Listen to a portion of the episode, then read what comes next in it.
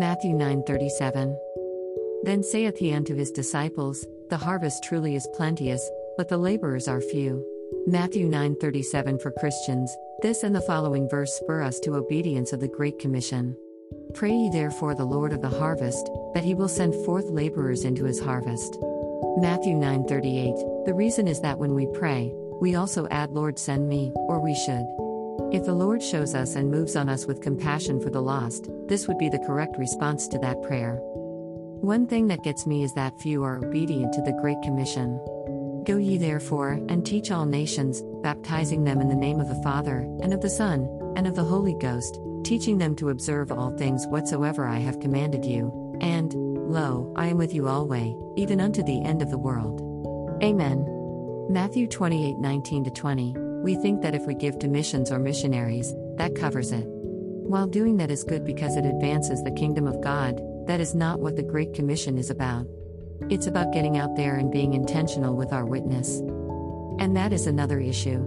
I've heard where our Christian love and conduct is our witness, but I don't think that's what Matthew 28 is talking about. Unfortunately, the Jehovah Witnesses and Mormons are the only ones obeying that command, but they are spreading lies, deceiving people, and dispersing a false religion. What is keeping us from obeying God's command? Is it fear that we'll be labeled a fanatic by our friends and acquaintances who will begin to distance themselves from us? Is it fear of a very disagreeable reprisal? Is it our busy schedule that we can't stop and explain the gospel to someone? Sadly, it's all three.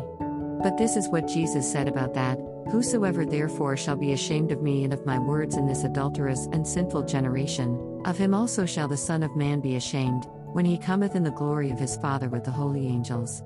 Mark 8:38. The world is lost.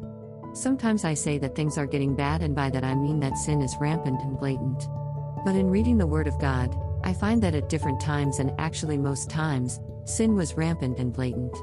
Maybe it's my naivete or that I'm more aware of it now, or because some sins are more accepted now, or that religious moral standards kept sin at bay in our country until the times have come that good is bad and bad is good. But I am more aware of how the lost are so deceived. I know they are not happy. I know there is an emptiness that cannot be filled with whatever they get involved in to try and quiet the hunger and yearning they feel.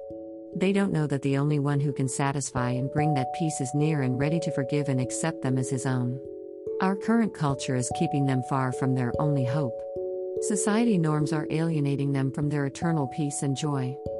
I remember one person I witnessed to that said exuberantly, I didn't know it was like this. Most of the world sees religion as a list of do's and don'ts. And they are right. That is religion. But we should not be advocating a religion, but a relationship with our Lord and God. Christians always witness with the hope that they will add members to their church. That is not what Jesus wants. We are to add to the kingdom. Another thing is that follow up is so important. But if it's not possible because the person is a stranger at the bank or store, give them your number. And if they don't call, don't be discouraged. They belong to Jesus now. He will not let them go. He is faithful. Looking unto Jesus, the author and finisher of our faith, who for the joy that was set before him endured the cross, despising the shame and is set down at the right hand of the throne of God.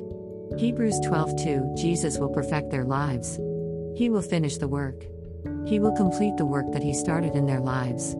Jesus said, "And I give unto them eternal life, and they shall never perish, neither shall any man pluck them out of my hand." John 10:28. We can count on that. We can pray that scripture for those we witness to and with whom we have no contact. God is faithful.